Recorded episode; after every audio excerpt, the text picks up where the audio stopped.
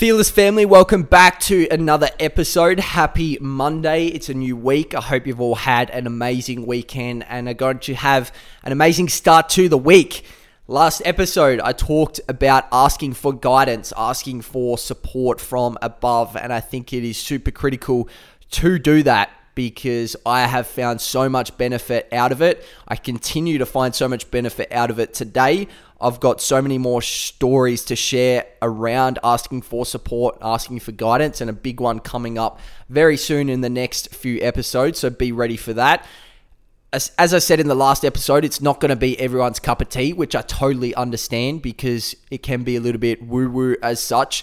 But for me, I think it's super important to ask for that guidance and support because without it, I don't think I'd be where I am today. And then also being able to be self aware enough to listen to those messages coming through and take those messages on board and act on those messages, I think is really brave at the same time as well because you could definitely get messages come through, but then you choose the other decision and it might not work out for you because there's going to be pros and cons of both sides. But that's not what we're talking about today. Today, we're going to be talking about my season at the West Adelaide Football Club. And I absolutely loved my time at the West Adelaide Football Club. To be honest, it felt like I did arrive at home almost. I connected with the boys really, really well.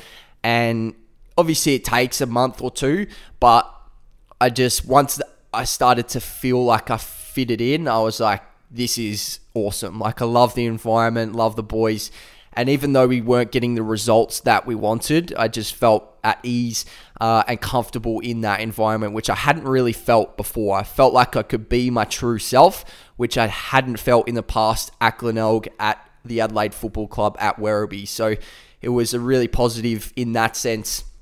Um, but I remember day one rocking up to the club, I was so nervous. So, so nervous. It was the most nervous I've ever been because in Adelaide, everyone sort of knows everyone. It's quite small, and you're playing against these guys like years on end. And I was walking into the football club, I was like, I don't know how I'm going to do this because I don't know what these people think of me. They've probably got preconceived ideas, and it's just meeting players that you've played against and trying to fit into their club now. It, I found very tough on that first day. But I was lucky enough to have a teammate that had moved over from Glenelg at the same time as me. So that kind of helped ease the pressure a little bit and made me feel a little bit more at home a little bit quicker. Uh, for me, going into the football club, all I wanted to do was put my head down, ass up, earn the respect of the boys, work as hard as possible. Whether that was the conditioning, whether that was the physicality side, whether that was with my skills, I just wanted to try and impress, try to encourage the boys as much as I can, not overstep in the amount that I had to say, but just earn that respect first and then go from there, which I felt like I did, and which is why I think it felt easier to be at home as such. Um, as the months and as the weeks went on during preseason, and you start to get to know the boys a little bit better and realize that they might have had preconceived ideas before, but once they actually get to know you, um, you can fit right in. So definitely loved my time. It was a tough, tough year because we didn't win a game until probably the halfway point of the year. We we had a real young sort of squad, and it's even younger now for them. Um, but it was it was quite tough. I started a lot of my football on the wing and didn't really get moved through into the midfield until halfway through the year, which is when I started to pick, when my footy started to pick up. But it was definitely quite tough. And then halfway through the year, we started to get a little bit closer and a little bit closer in our games, whereas before we are just getting wiped out, and it wasn't that enjoyable. It was quite frustrating, but that's footy. Like I, they finished bottom the year before, probably for a reason and that's what I was coming in to help change. Like I, I hate losing. Like I don't, want to be a part of a football club that continues to lose, but I could see the trajectory that we were on and everything that Glenelg had been through a few years prior is exactly where West Adelaide were at. And I could see that over the next few years, we're going to be really, really successful. Um, obviously, I'm no longer there for different reasons, but um, that's just how I was feeling at the time. So it was, even though it was a hard time to be around in terms of losing and win loss, it was a good culture to be around because we we knew we were on the right path. We knew we were close. It was just that 5 10% away uh, that was that was going to come eventually and it started to did come. So halfway through the year I remember we played Port Adelaide out at Loxton in the country for those that don't know where it is. And we we were, could have won that game quite easily. We ended up losing by I think four goals. Uh, but they kicked the first four or five goals of the game and that was the end score. So uh, we were definitely coming and we were close but that was I think the turning point for us. And we knew we had a bit more belief after that game that we could push these teams and start to get really close and even win games. So I think at the towards the three quarter way of the season, uh, we had an assistant coach kind of take over a little bit. Uh, that's when I think things started to turn around a little bit. We won our first game. We we won our first game against Port Adelaide. Uh, we then, I think, lost our next next game against Glenelg by like nine points. I think we then lost the next game again uh, by four points. Four points, I think it was, to the reigning premiers. And then we won two more after that. One of them uh, was the team that won the grand final that year. And the other one, I can't actually remember Oh, we beat Sturt. That's right, and that was another close game as well. So all our last probably six or seven games of the year were really close, and if not, we won those, which was a really positive sign for the club moving forward. But for me personally, I, my season went in kind of waves. I started off the my first game of the year was okay.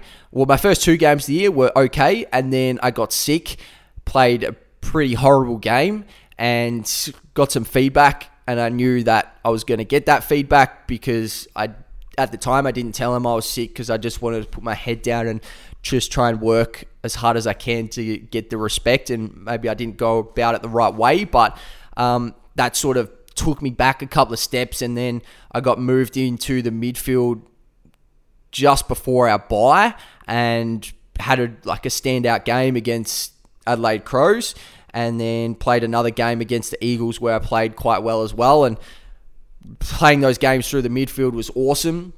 And then I got sick again. So then I missed the next game.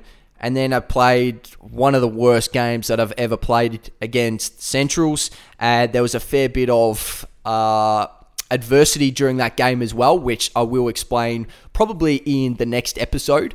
Uh, and then following that adversity, I experienced a little bit more adversity, which I don't think I'll speak about at this time in my career because there's a fair bit to play out yet. But it hit me quite hard and sort of gave me a little bit of a reality check in what I need to do where I need to go. But I think my performance kept dipping as like I got sick. I'd always take a couple of steps back.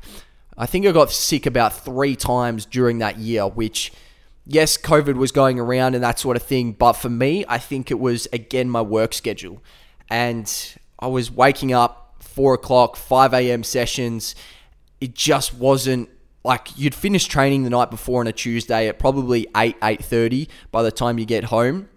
It's about 8.30. You then have dinner, shower, try and wind down by the time you get into bed, it's probably about 10 o'clock. So I'm only having about six, six and a half hours sleep before I've got a 5 a.m. session the next day. And that was just consistent. And it just built up, built up, built up.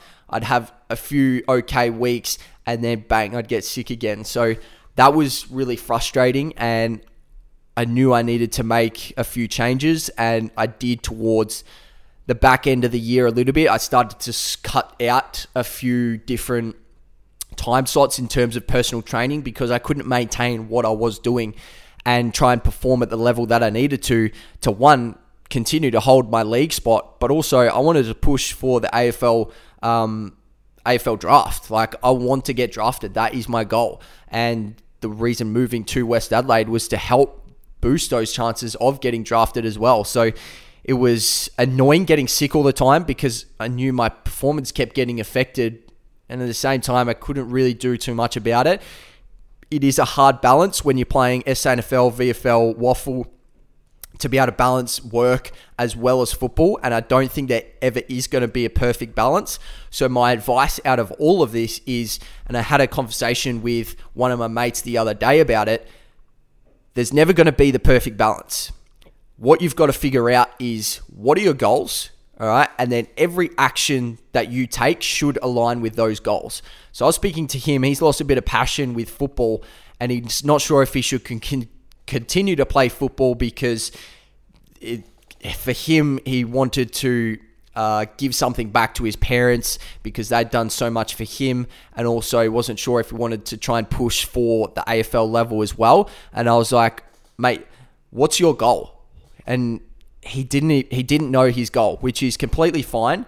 But that's what I'm telling you right now. You got to know and have clear visions of your goals. For me, it's to make the AFL. All right. So every action now, which is what I've been focusing on since moving to the Gold Coast, every action now should be in relation to that goal. I have taken a massive step back for work wise, and I'm not focused on making any sort of money at all because I just want to do everything that I can to make sure I am focused on my football goal. Because I know if I continue to push with the business side of things, I just I get 50-50 between football and business and it doesn't work out for me because I am an all or nothing sort of person. So work out your goals, have those actions lead towards them, and then you got to take a little bit of sacrifice, which is what I'm doing at the moment with my income.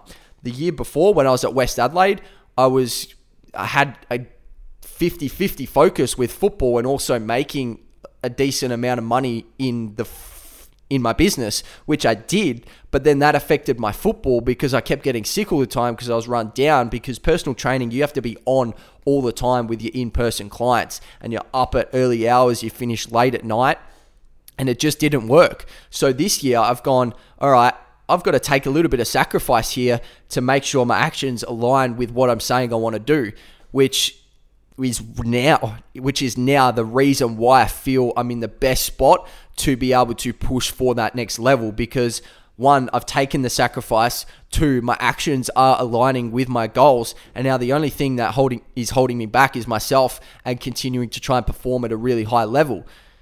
That's what I was trying to say to my mate the other day as well. Like he didn't have a clear vision of where you want to go. And if you don't have that clear vision, you can't take any action. There's no point in taking any there's no point in taking any action because it's just going to lead to mumbled and 50% sort of results because how do you know where to go and what actions to take with no clear vision, no clear goals in what you want? All right, and doing that for you, not for anyone else. So that's my advice. Hopefully, you did get something out of that. You can relate that back to career, your relationships, friendships, business, sport, whatever you want, whoever is listening, you can relate that school, you can relate that to any aspect of your life and having that clear picture, having that vision, then taking those actions, having a little bit of sacrifice along the way to make sure your actions align with your goals as well is super, super important. So, in the process of that, continue to stay fearless. We love being fearless, not caring about what other people think, going after your dreams, your visions, your goals. Enjoy the rest of your days, legends. If you have any feedback or if you want to share the podcast as well, I would appreciate the hell out of that. Thank you very much and enjoy.